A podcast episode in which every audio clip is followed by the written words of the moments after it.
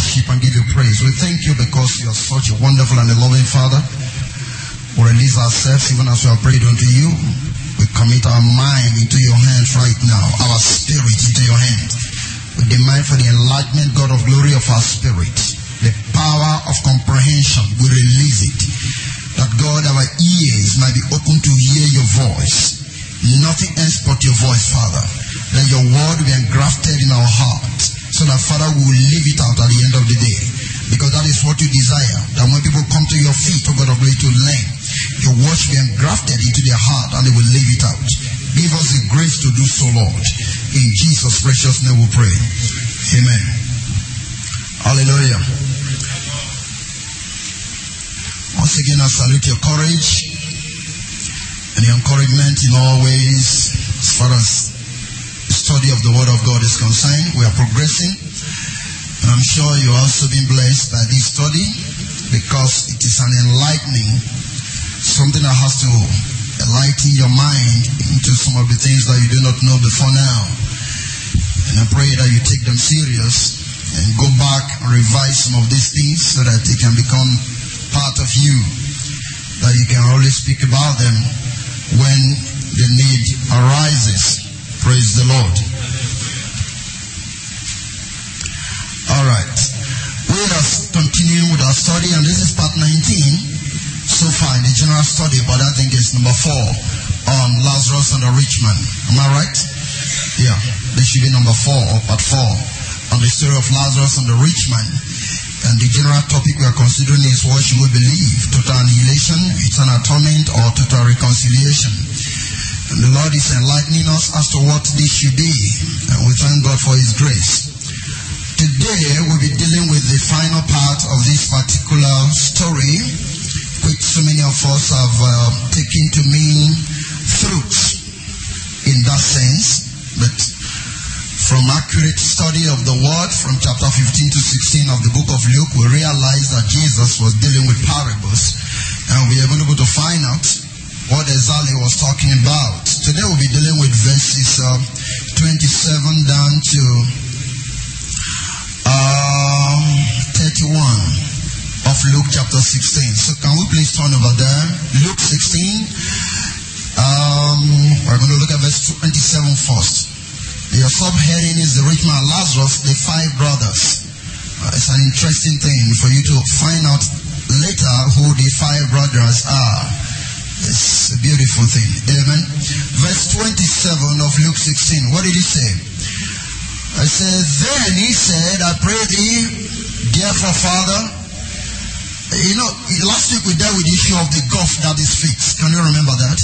Verse 26, the gulf was fixed. And we said that is actually aha, orientation, thinking, comprehension. When you don't think like the other man, you are separated. The Jews feel that it is not possible for the Gentiles to believe God and to become part of God's kingdom. Amen. So there was a big gulf that was fixed because the understanding of the Gentiles became different since Abraham was the father of all nations. And that was strange to the Jews. They couldn't comprehend it, they couldn't believe it. Hallelujah. Now we are dealing with verse 27. Remember, when he said that a great gulf was fixed, it was because there was a request by the rich man for Lazarus to cross over to give him water. Can you remember that? And we said last week that water actually speaks about salvation. Out of the shall flow rivers of living water. Amen. Finger speaks of the power of God. If I cast a devil with the finger of God, then the kingdom of God has come unto you. This is as simple. Amen.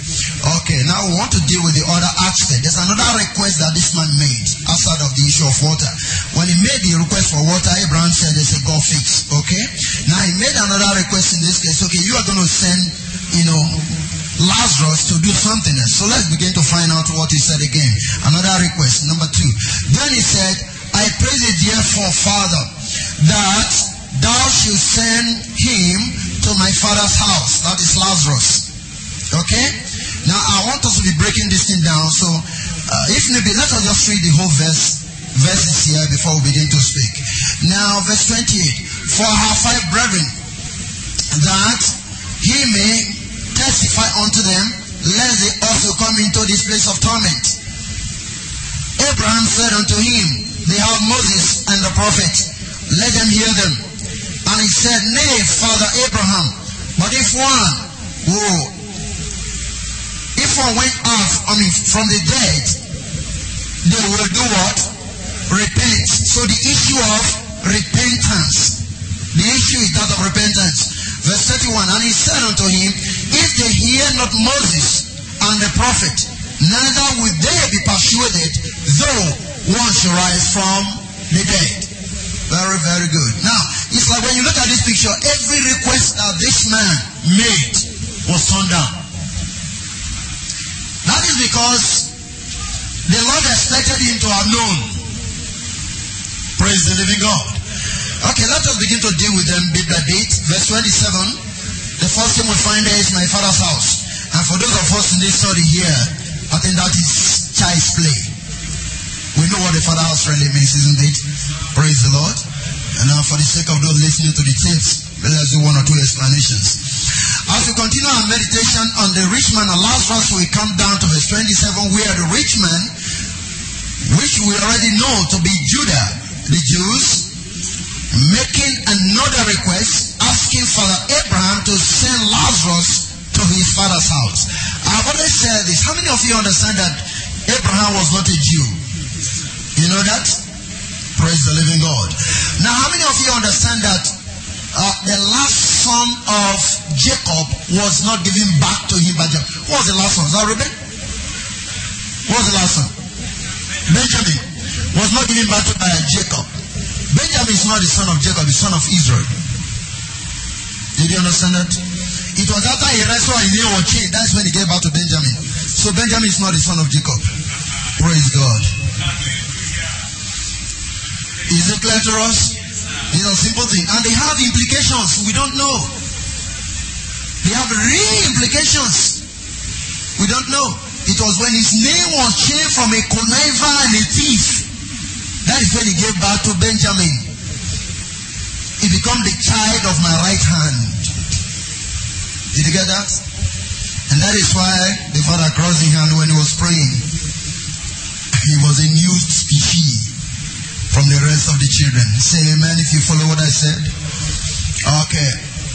So next time, say Benjamin is not the son of Jacob. What then is the father's house?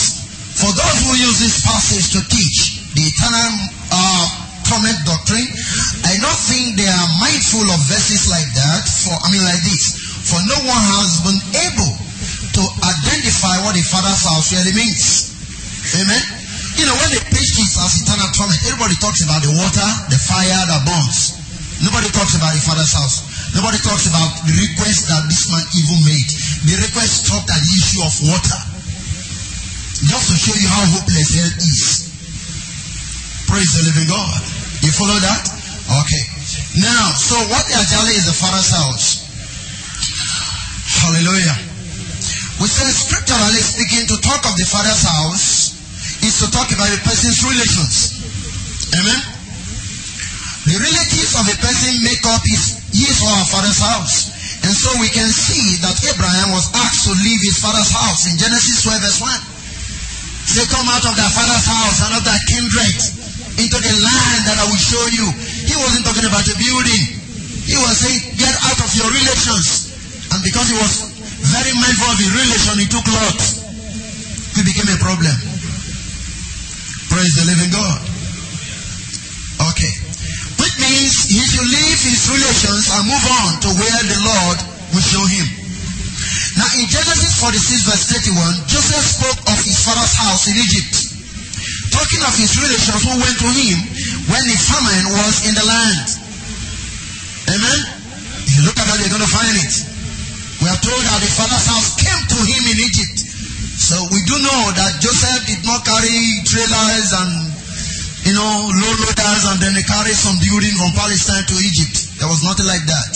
The relations went to Joseph in Egypt and that was the father's house. Amen? Praise the living God. Okay in Joshua chapter 2 verse 1, chapter 12, 18, and then uh, 625, we have Rahab's father's house. Rahab had a father's house. Can you remember that? We are told Rahab's father's house was saved. It was not the building that was saved. The relations of Rahab, they were all delivered from the destruction that came to Jericho. Amen. Praise the Lord. Okay. In the book of 1 Samuel chapter 22 verse 1, when King David went to hide in the cave of Adullam, we are told his father's house went to meet him there. That is his relations. Can you remember that? His relations went, but the record says his father's house went to him. So father's house doesn't mean a building. It means a people. Praise the Lord. So conclusively, the father's house of the rich man, then in Luke 16 verse 27 must be what? His relations. Good. So he said, send to my father's house. So what he was requesting is go talk to my relations. And so the next verse is not going to number the kind of people in his father's house. You see the connection now. Now look at verse 28. Verse 28 now says, For I have five brethren. Are you seeing that? Send Lazarus to my father's house, for I have five brethren. That means he has five relations. Are you following this? Okay, now this is what is going to get you really exciting. We are not going to locate these five brethren of his. Why is it that there are only five? Why are they not four, not twenty, but five? This Judah of a man knew how many people are in his father's house. He didn't make any mistake about them. Hallelujah. I don't want to break break too far, but we're going to follow it gradually. Let's look at the outline there. And so in verse 28 we are told, For I have five brethren, that we may testify unto them, lest they also come into this place of torment. Now they tells us that the five brethren are in the father's house, which are what? His relations. So, to the average Christian, who will not have time to seek for truth, who are these five brothers of this rich man?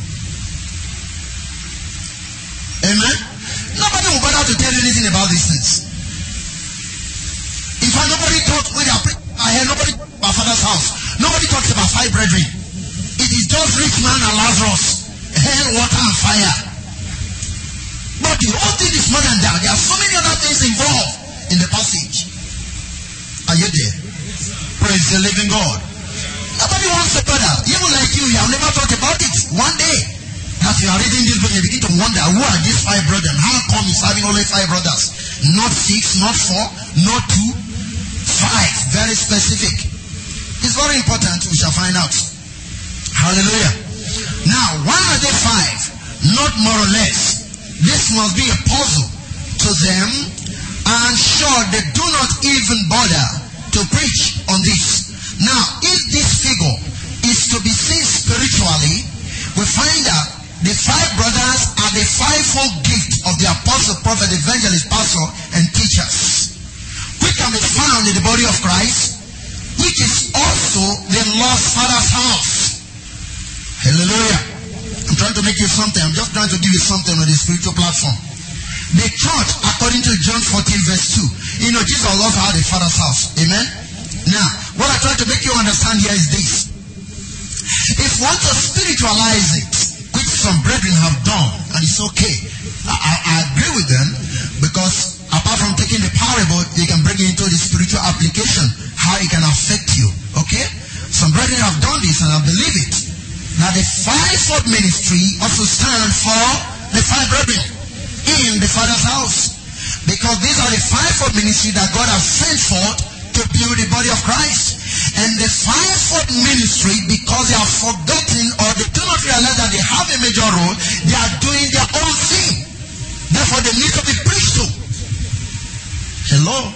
Because you see pastors today doing the work of evangelists and evangelists doing the work of a pastor. You see the work of the prophet doing the work of an apostle. You know, there's a kind of confusion. Hallelujah. You understand what I'm saying? We do not know our limits. We do not know our boundaries. We do not know where we ought to stop. We need to be preached to. Lest we get into torment. All the fivefold ministry in the body of Christ need somebody to preach to them. They are good at preaching to people, but they need to be preached to. Because we have come to become too big in our head that we don't even know our limitations. We don't know where God wants us to stop. We don't even understand what He wants us to do at a particular time. And because we follow the trend of things, we not hear from God. The truth of the matter is the apostle and prophet are supposed to be the guiding light of the body of Christ. Because God gave them revelations that the other people never received. And they have to come with this revelation and build the body, and the body takes it and begin to grow into the fullness of the stature of the nature of Christ. But today you find those who are called as apostles trying to do the work of the evangelist, and the evangelist doing the work of the prophet. God say and God never said. Because that will bring in people and bring in money. Are you still there with me? And so they need to be preached to. So find at the end of the day, the scripture is so clear. Go away from me, ye workers of what? Iniquity. God will help us. It is dangerous to do the work of the fivefold ministry. I just want to tell you this. Because every careless mistake you made, you are going to be held responsible. Hallelujah. That is why we should pray for grace. It's important. Now, let's move on now.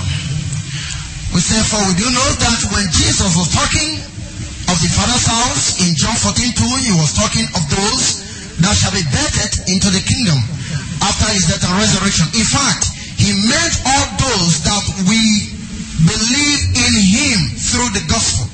Now, the rich man is that, in that sense, is the religious hypocrites who are ever learning and never able to come to the knowledge of the truth.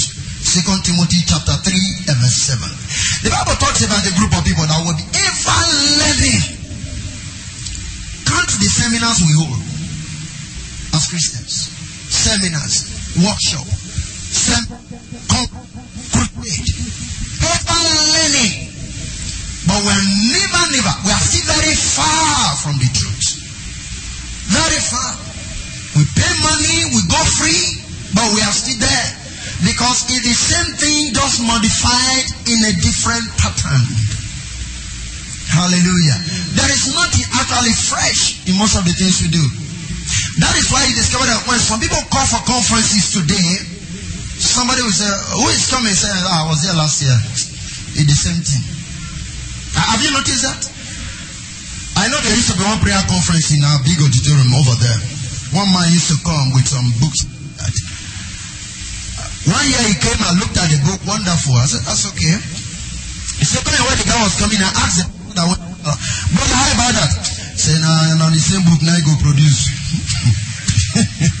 so there's nothing fresh. It's the same thing, and that is the truth. Hallelujah. Are you getting what I'm talking about now? Ever learning and never able to come to the knowledge of the truth. Go to their school of theology is the same thing. Amen. Very unfortunate.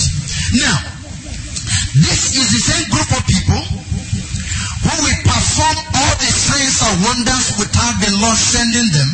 And at the end it is, depart from me, ye that walk what? Iniquity. Matthew 7, 22 to 23. What did he say?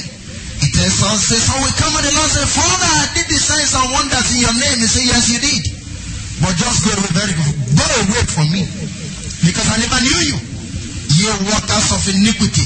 When he say, I never knew you, it means I never had any relationship with you. And it's a terrible thing for you to be a prophet or an apostle to walk without having a relationship with Jesus Christ.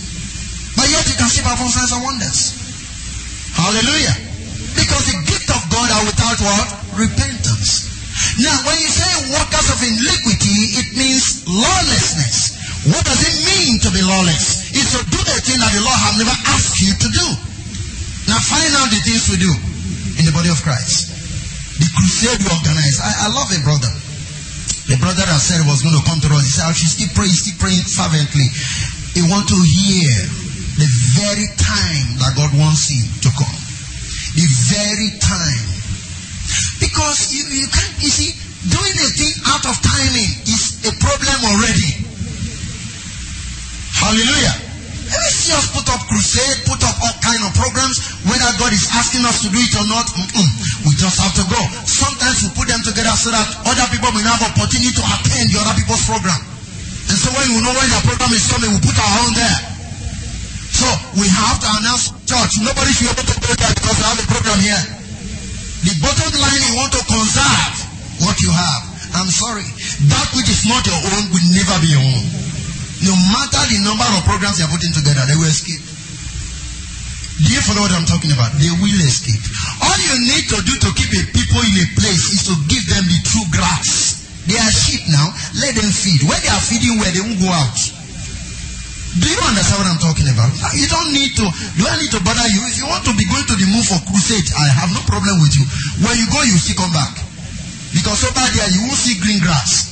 It's dry one. Praise the living God.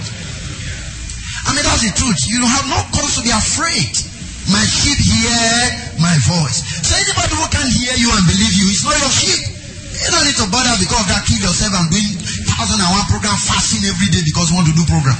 Instead of fasting to glorify God and get revelations, you fasting to keep some people in a place. Do I have grace for that? Mba. Hallelujah. Are you still there? Okay. Go away from me here that walk iniquity. Now, in other words, they operated without law. They were lawless, doing things outside the will of the anointing that was even in their life. Because every calling is an anointing. Do you understand that? Every calling is an anointing, and there is a grace that goes with it.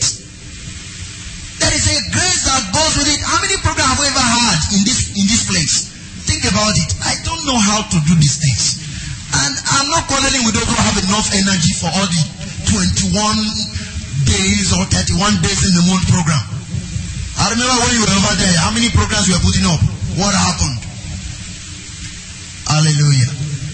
Are you still following what I'm saying? You see, there are certain things that are not necessary. If God said go on, you go on. I remember intercessory prayers, when you want to put up a program once in a while, you put it up, we get results. But it's not a regular affair and say because somebody is doing that, you want to put up your own and bring all the people. You're just wasting your time. God will not be in your midst. You are going as if, I mean, you can do the deliverance on your own, but Moses said, Elizabeth, you go with me, I'm not going. Let your glory not depart from me. Withhold not the Holy Spirit from me. We should be praying such prayers. Hallelujah. Because there are certain things we do, the Holy Spirit will not be there. And that is why I say, ah, the Spirit is not moving. How can he move when he's not there? And so the next thing you touch the emotion of the people and they begin to shout, say, yeah, the Holy Ghost is here. It's not there. It's somebody crying from his own soul. Hallelujah. God will help us. This is a problem with pastors. I'm speaking to myself, not just you. He has not come to your turn yet. Hallelujah. Now, if we must address the issue before us, we are going back now. I just gave you the spiritual aspect. We're going to the physical aspect. We're going to the issue of the real rich man. Okay?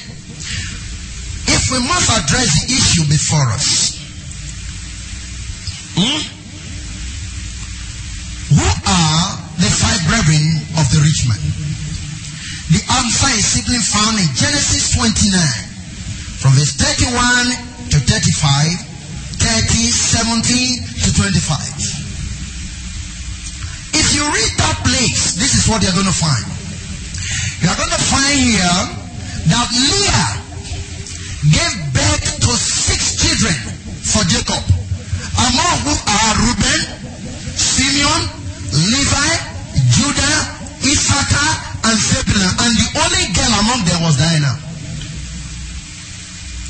Now, remove Judah, who we are dealing with. How many people do you have left?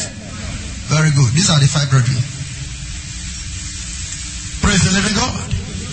And you see, these two people, for instance, Judah and Levi, were specifically picked by God. Judah to produce. That is why Jesus came from the lineage of Judah. Levi had to produce the priesthood. That's why you have the Levitical priesthood.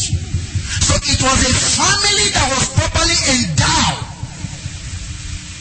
in the economy of the political system of Israel. Are you listening to this? So God was holding them very responsible because they were the people that were in charge of Israel. You want to talk of the priesthood, they Judah was to produce a king. Levi was to produce a priesthood. So out of Levi, if I when you look at the book of Leviticus, it's speaking of the Lord with which the priests were supposed to be operating in Israel. Leviticus comes from the word Levi. Are you seeing what I'm talking about? So if you want to deal with priesthood, you come to Levi. You want to deal with kingship, you come to Judah. You see that? So they were the people that held Israel together, politically and religiously. These are the people. Hallelujah. Are you still there with me? So these are the five brethren. He wasn't just talking theory. Jesus knew what he was talking about. He understood the people he was addressing. And the people he was addressing, they knew what he was talking about. Praise the living God. Are you there? Amen? So you have Reuben, you have Simeon, you have Levi, you have Judah, you have Issachar, you have Zebulun, and the only girl we said is who? Dinah. And it was Judah who said he had five brethren. And these were simply Reuben, Simeon, Issachar, and who? Zebulun. Praise the living God. Now it is plain to us now. I mean, is it plain to us now that the five brethren of the rich man were not figurative, but the other sons of Jacob born to him by who? By Leah. Do you understand that? You know he had two wives, Leah and who? And Rachel. Praise the living God. All right. So these are the issue. This is what we are dealing with. This is what Jesus was dealing with. We talk about the five brethren of Judah. Okay. Are we following? Now, this is the desire of Judah representing the religious order of Israel for noting that it was from the tribe of Levi that we have the Levitical priesthood. But here was the cry of their brother Judah, from whose tribe Jesus came and was rejected, telling them to change their mind about Jesus Christ, which is Lazarus. To avoid the terrible experiences the Jewish people were passing through, instead of just being religiously blinded. For me, put it that way. Are you following this picture now? Jesus came from the tribe of Judah and he was rejected. Are you following it? If you talk in valley, it becomes literal. You talk of palm tree. The days of my boat shall be like palm tree. Then you become palm tree. Ah, preachers. God will help us. Are you following what I'm talking about? You see, can you see? Jesus came from that tribe.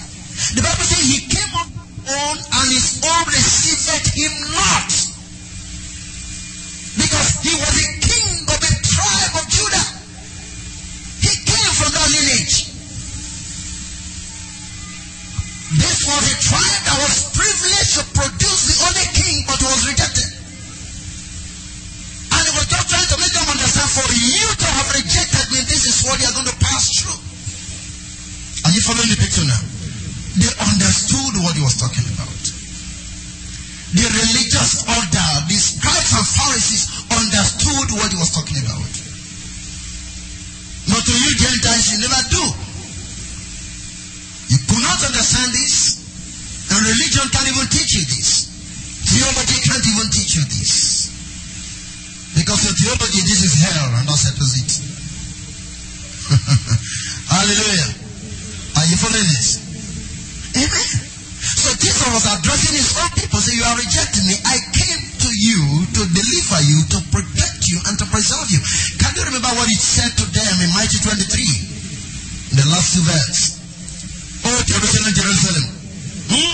How I desired to cover you like a hen, but you know, hallelujah. I came for preservation and protection, but you are rejecting your own salvation. They stone him and kill him nailed to the cross. Praise the living God. The people that killed Jesus were the religious people. It was not Rome. You remember that? It wasn't Rome. After Pilate said, Who do you want me to take? That man, that one, that one there. The one that claimed to be the king of the Jews. They forgot that it was Judah that was supposed to produce the kingship. And that is why I was born through the lineage of David. From Judah, you have Jesse, you have David, you have him. But Judah, with all his, uh, what I would now call posterity or children, rejected their only son, who was actually born as what? As a king. Hallelujah. And he was not telling them you are going to suffer. And he was not making them to understand hereafter you shall see the Son of Man sitting at the right hand of God. He was still telling them the same thing. I shall be in the bosom of Abraham, whom you call your father. That's what he was telling them. I shall be sitting down, exercising in your authority as a king, even though you have rejected me in the natural, you shall cry for me at the end of the day. That's what he was telling them. Hallelujah. And you're going to see why he was saying, Let the dead come and preach.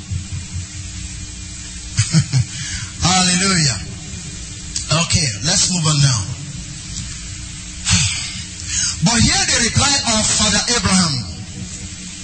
After he told him, please, this is the case. Hallelujah. When he said, go and tell my five brethren so that they will not come to this place. Huh? We've already found out who the five brethren is, plus his sister.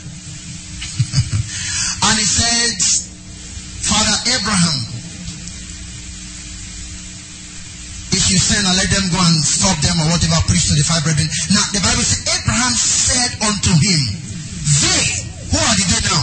The five brothers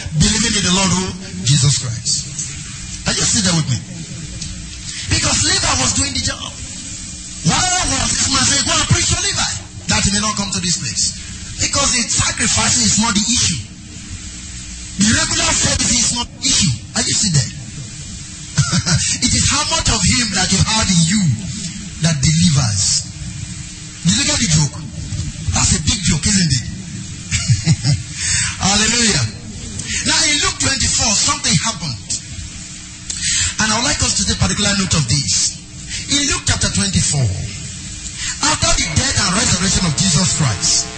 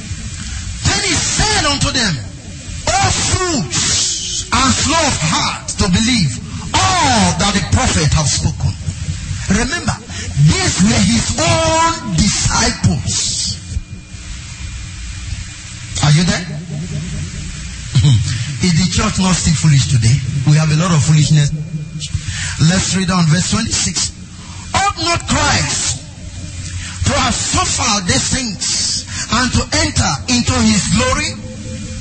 And beginning, look at it, at Moses and all of the prophets, he did what? He expanded unto them in all the scriptures the things concerning himself. Now I want you to understand the reply of Abraham. When he says somebody should be sent to the five brethren, he said no. They have Moses and the prophets. It means when you study Moses and the prophet, you discover Jesus. But here the church said that is an Old Testament. Are you see there? That is where I'm somewhat in love with Stephen Jones. You understand it? It's a man that have a balance in the presentation of the Word of God. You can't have the New Testament without the Old Testament. You see that? The Bible says he expanded unto them all things.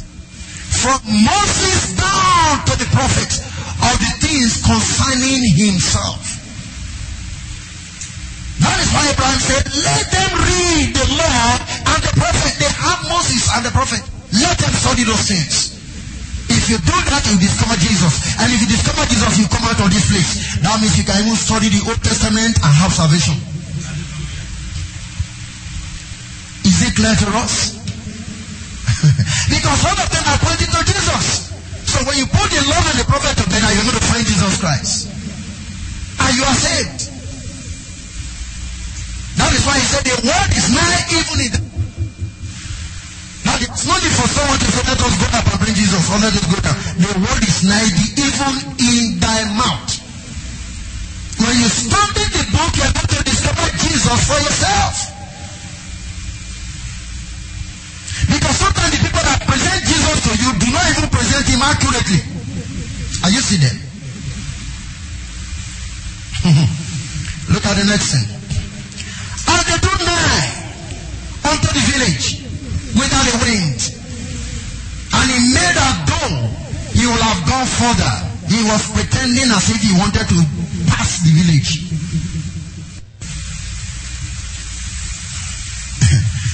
the Jesus they knew is now becoming the vanishing Jesus. It's not the same type. People are still looking for the other one. But the one we worship today is the vanishing type. He can come and go. Did you understand what I'm talking about? The Bible says he vanished. Vanish is vanish. Hallelujah. It's not the one you can grab again. Amen. Hallelujah. Did you follow the story now? So, what are we looking at here? The key thing I want you to understand is that verse 25 to 27. Is it clear? Oh, fools and slow of heart to believe all that the prophet has spoken. And beginning at Moses and all the prophets, he expanded to them in all the scriptures the things concerning himself. Now, I have another story for you in the book of John chapter 1 verse 45. Can we please turn over there? John 1 verse 45. That is another beautiful thing. You know, Philip find Nathanael and told him about Jesus. Amen. Hallelujah. Now look at it. I'm reading from verse 44. Now Philip was of Bethsaida. Andrew. Praise the Lord. Philip was Bethsaida, the city of Andrew, and, and who Peter. Okay. Peter finding Nathanael and said unto him, We found him of whom Moses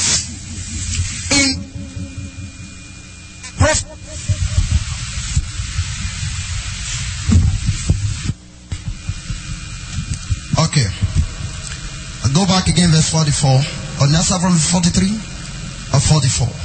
Now Philip of Bethsaida, the city of Andrew and Peter, and Philip finding Nathanael and said unto him, We have found him of whom, listen, Moses in the law and the prophet did write, Jesus of Nazareth, the son of Joseph. We have found him of whom? Are you, are you, are you following what I'm talking about? That means these people diligently were studying the law and the prophets. Is it clear? So it was easy for them to locate Jesus. As soon as they saw Jesus, said, This must be the one that the law and the prophets spoke about.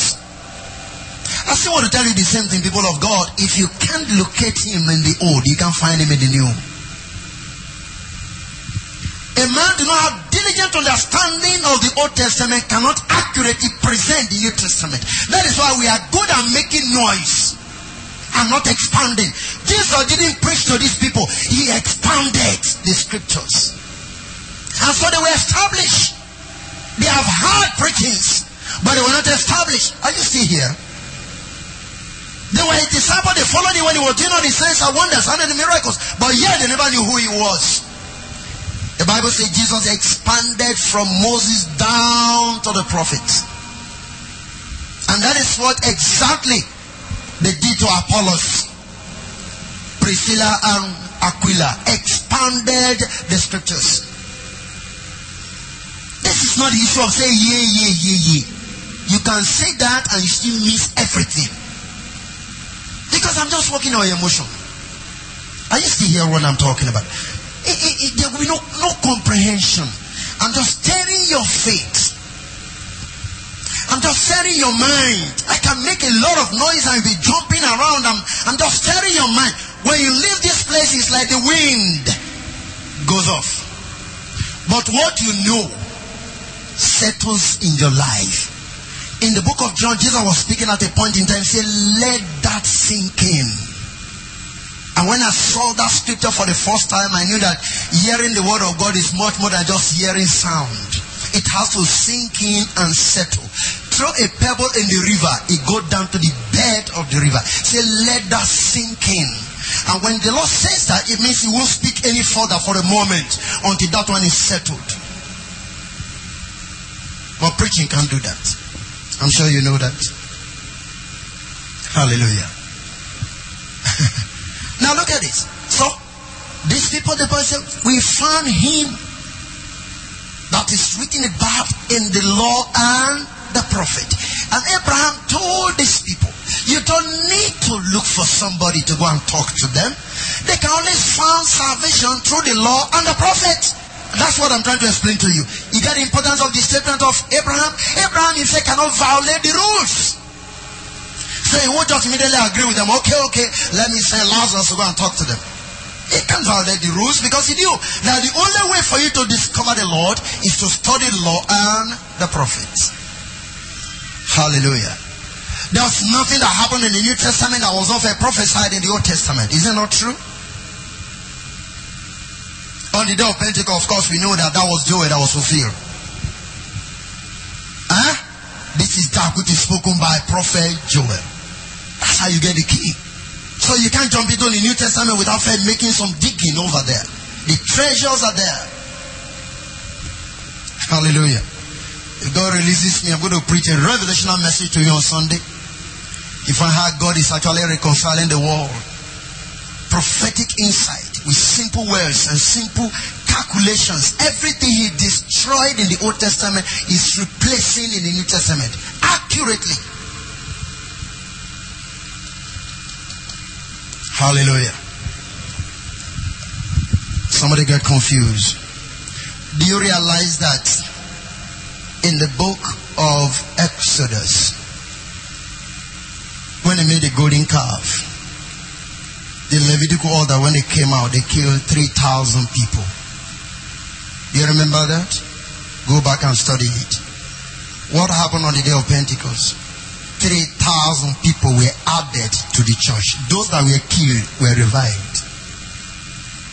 That's restoration. So nothing is missing. I will expand that to you if God give me the release on Sunday. Hallelujah. Hmm. it's one book. So if you don't find 3,000 in the old, you will never find 3,000 in the new. Is it the implication of that? Hallelujah. Let's move on now.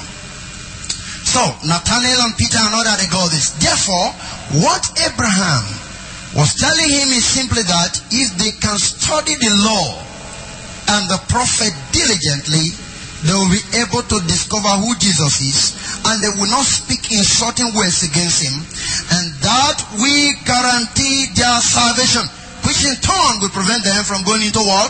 Into hell. But unfortunately today we still see a lot of people who say you have no need of the law and the prophet. This is short sightedness. Is it clear to us? We lack accuracy in our presentation of the gospel to people. We lack accuracy. We are not balanced. We are one-sided. We pick what is what is interesting to us. We pick what we feel is okay for us. In fact, we don't even pick things. What we do is we just look at what some people have said and we say it in our own language. I think that is exactly what is going on. Nobody is preaching anything new. You just take the one people have preached, you put them in your own language and rephrase it. That is what we do. Take the same title and change it. English can always change it anyway, but it means the same thing. Hallelujah. Let's move on. But the rich man continued. He will not relent. And he said, Nay, Father Abraham, but if one went unto them from the dead, they will repent. The first question we need to ask are repent from what? Are you getting the implication? They will repent. They will not become believers. Repent for the kingdom of God is at hand. They refuse to repent. They refuse to believe he who brought the kingdom to them. Are you getting the picture? Okay. He said somebody from the dead come and preach, they will repent. And he said unto him, If they hear not Moses and the prophets, neither will they be persuaded, though one rose from the dead. And this is an interesting thing I've ever loved. Hallelujah. You see, if this Bible cannot convince you, let the people who have been buried five days rise like those happening in the east. That will not still make you believe. I am saying the truth. That is why, you know, some years back, I think around 90, early 90s or so, we have a brother who was going all over the place who rose from the dead and was preaching how he went to the grave. Is he still preaching today? Because that's not the gospel. Desire to know nothing among you except Jesus Christ and Him crucified. Once you become the one, because everybody wants to go and see Him who rose from the dead and not Jesus Christ. You see the implication of what I'm talking about. When your gospel becomes what you experience and not Jesus Christ, you are finished. Where is he today? Who is here inviting him? His ministry ended because he was presenting himself as the one who rose from the dead. The scripture says, even if a dead man should come out, people will not still believe. How many people repented because he died and rose? Hallelujah. Are you still following what I'm talking about? These things are plain. Believe the gospel. That's what the Bible says. Don't let any other thing be your problem. Believe the gospel. Let's see how this thing worked out. What can you make of this demand by the rich man? He wants Lazarus to come from the realm of the dead to preach to the five brethren. But the reply of Father Abraham is the law and the prophet is more than sufficient to know the way of salvation. Am I right? Besides, they will not still believe if one should rise from the dead. Why? Because they will not still accept the fact of the resurrection of Christ. And I'm going to prove some point to you. See what the priest did when Lazarus was raised from the dead. Ah, hallelujah. I would like us to turn to the book of John, chapter 11. John chapter 11. Rising from the dead will not produce conviction. Are we there, John? Let's look at 47 to 48 of that passage. Now, this is the story of Lazarus. I mean, when he was raised from the grave. Can you remember the story? Uh, a very good friend of Jesus Christ. Sister, we are all the friend of Jesus. And then he rose from the grave. Jesus rose, um, raised him from the dead. Oh. Now, we look at verse, uh, what verse did I say? Let's look at from, from 46. I think 46 will be okay. To 48. But some of them, am I right? That's what I'm looking for. Okay. Look, let's start from verse 45. Then many of the Jews which came to Mary and have seen the things which Jesus did believed on him. Many did. But some of them went their ways to the Pharisees. These are the religious guys. And told them one thing Jesus had done. Then gathered the chief priests mm-hmm. and the Pharisees, a council, and said, What do we? For this man to work many miracles. Hallelujah. If we let him thus alone, all men will believe on him. And the Romans shall come and take away both our place and nation, as if their counsel worked. Praise the living God. Now, I want you to move to chapter 12. look at something there. And let's look at verse 9 to 11. Chapter 12 now. Much people of the Jews, therefore, knew that. Now, Jesus went somewhere. Okay? Went a place, and uh, I don't know how I can just get that across to you. Uh, but that's when he went. Look at verse 1 now. That will give you the picture. Then Jesus, six days before the Passover, came to Bethany where Lazarus, which had been uh, uh, dead when he was raised from the dead. There they made him a supper, and Martha served. And Lazarus was one of them that sat at the table with him. Did you get that?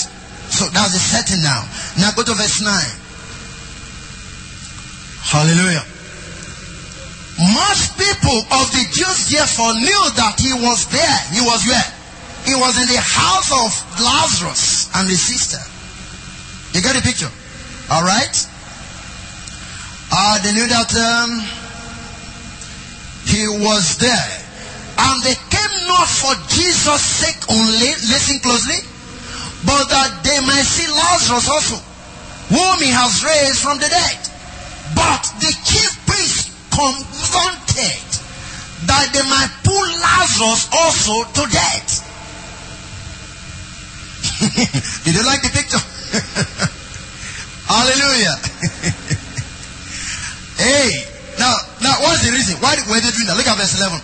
Because by reason of him, many of the Jews went away and believed on who? On Jesus. That is why Abraham told them, even if somebody should rise from the dead, they will not still believe. Praise the Lord. So everybody gathered to see Lazarus. Let's see this man that was risen from the dead. That Jesus rose from the dead. Let's see how, eh, whether it's still normal or everything. Lazarus was eating, everybody was eating. But the chief priest came and said, no, no, let's kill this guy. We just have to kill this guy. Let me say something. Some people don't want your miracles to stay. Do you understand? And the people that do not want your miracles alive, they are the religious people. That is why pastors are against pastors. The common man will not fight a pastor. It is pastors that fight pastors. Did you listen to that? That is the picture. Because Jesus did a miracle. Everybody followed and said, let us stop this thing. And the only way to stop him is to quench his miracle. And that's why people can pray against you. Not against flock, oh, against pastors. but Gamaliel will say, if this be of God, there's nothing you can do about it. Hallelujah. So what are we seeing here? Abraham is saying there is already an experience. And this is the reason why he chose the name Lazarus. Because even when he rose from the dead, people did not still do what? Believe. Do you know they gave money to people to say no, he never rose from the dead, they stole his body? Bribe is not a new thing, no. Talking about it. It's not new. Uh-huh. They gave money, say, go and say they stole his body. That he never rose from the grave. All that is important to them is to quench the miracle of his resurrection. Whether done in Lazarus or in his own life. That is why he chose the name Lazarus. So that's why I say Lazarus, I mean rich man and Lazarus. That was himself. Hallelujah. Are you following the picture now? That is one of the major reasons because before this matter came up, he had just risen Lazarus from the dead and they never believed him. So when he was given the parable, God told them the simple truth. Even if I rose from the grave, you still not believe. But I came as the lion of the tribe of Judah. I am your king. but you will still believe. And therefore, you are going to suffer a lot of things. Hallelujah. Praise the living God. May you believe the one that I sent to you. May you have understanding of the one that are truly sent to you in the name of Jesus Christ. Praise the living God. So when I read the story of these people, I was shocked. In fact, when this thing came to my mind, I was asking myself, where is that story? Can you still remember? I said, I remember a story, as I was writing on the table, and the thing just came, say, remember what happened? They said they want to see Lazarus, not to see him, but to do what? To kill him. These people were wicked. But yet, they were his own people. Hallelujah. Now, do you see why they will not believe the report of Lazarus from the dead? Are you there with me? Just after you see John quotation there, I'm reading because we've read all that from the Bible. That's why I went straight on your outline there. Is it okay with you there? Are you are you with me now? Okay. Do you see why they will not from the dead? Because they want to maintain their religious superiority over the rest of God's people. Is it okay? Now, what was bothering them was that this man is doing too many miracles. He have just risen this man. Let's stop this miracle so that people will stop believing in him. Because we are the people. This, the Pharisees. We hold the keys to the kingdom. Are you listening? It is we alone that people must respect. We are the Pope in this place. We are the Papa, the bishops here. Nobody else should be recognized. So let's quench the miracles. Hallelujah. That is the only reason why they will not believe the report. What are we trying to say? Who want to believe that somebody like you can be used of God? Nobody. How come? How can that be? Because to some people you're already a dead man.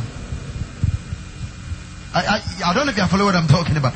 You are nobody to be recognized. You are not. Why will anybody believe what you are even saying? You are not a bishop. You are not a papa. You are not a cardinal. You are not a reverend. Ah, you are dead now. You are Lazarus. Hallelujah. Nobody should believe you.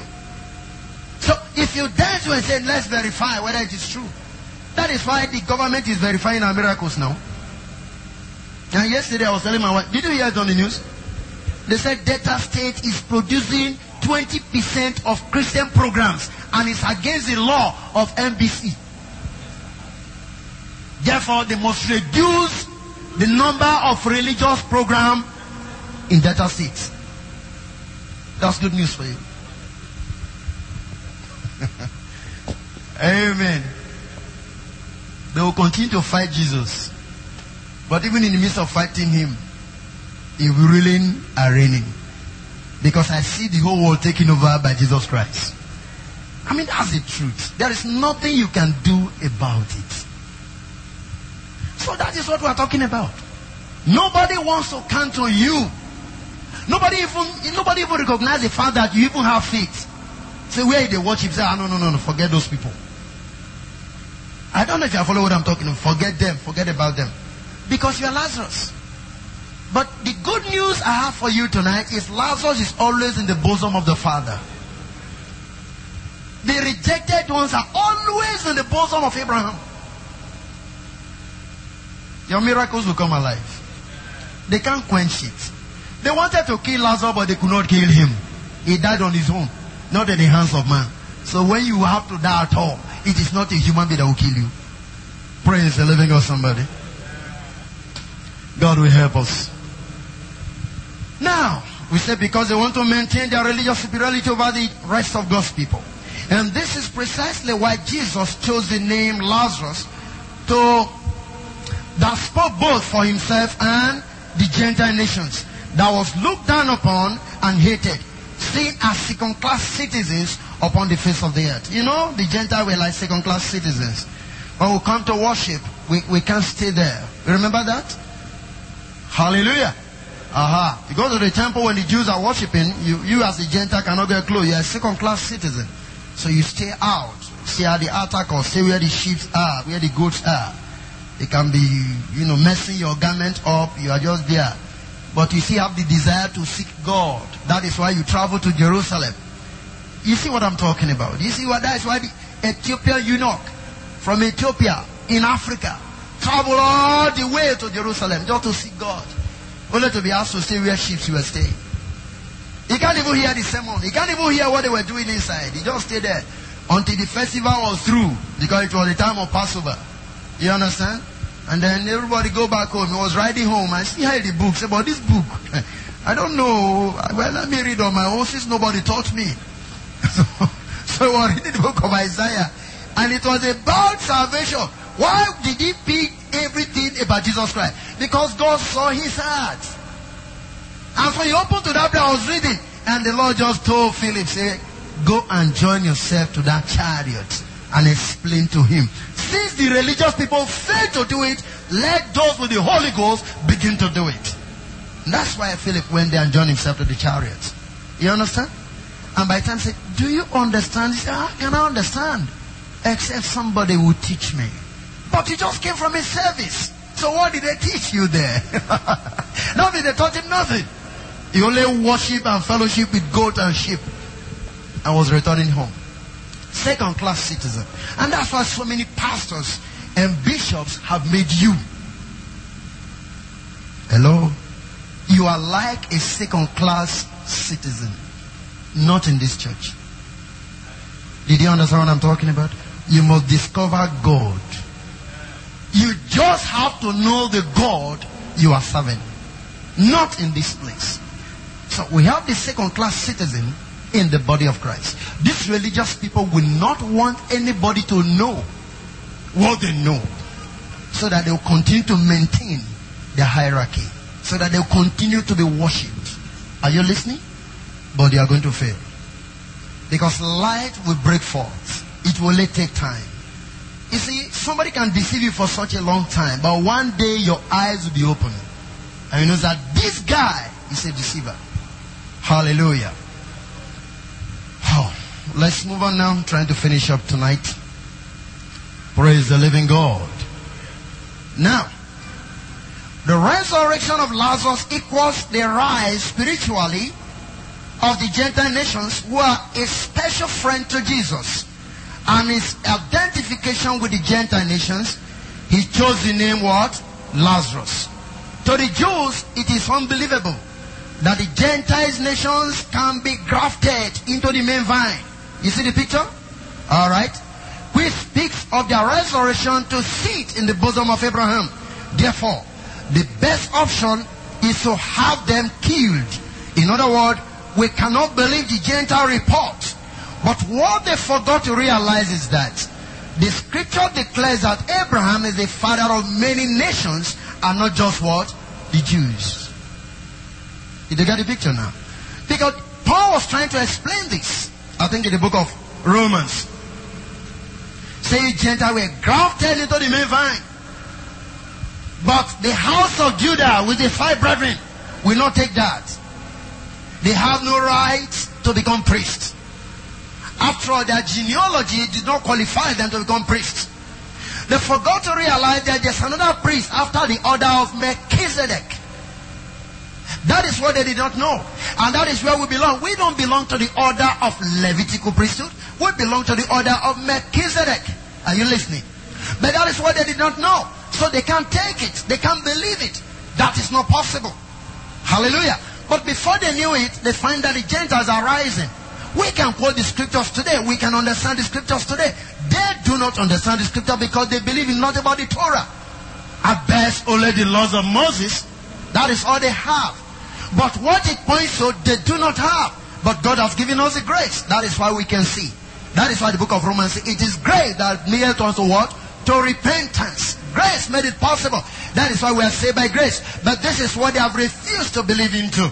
And nobody can be saved except by the Holy Spirit that will make you confess that Jesus Christ is Lord to the glory of the Father. And as long as they say they can't confess that, there is no way they can receive that grace. There is no way their eyes can be enlightened. There is no way they can come into the bosom of the Father. Praise the living of somebody. But of course, we do know that at the fullness of time, when the Gentiles are fully coming, they shall be released. Their eyes shall be opened. They will not discover who Jesus really is, and they shall also find themselves. In fact, we are going to dine together. They are our brothers. We are one. Hallelujah. You see, like I was trying to say, if you look at the book of Acts chapter 17, I think verse 27 or there about the Bible talks about God making the whole humanity with one blood. We are all one blood, but they do not understand. And that is what God is causing us to see. That is why when you see some people behave the way they behave, do not get angry, sympathize with them. And that is one of the keys to the expression of the kingdom compassion.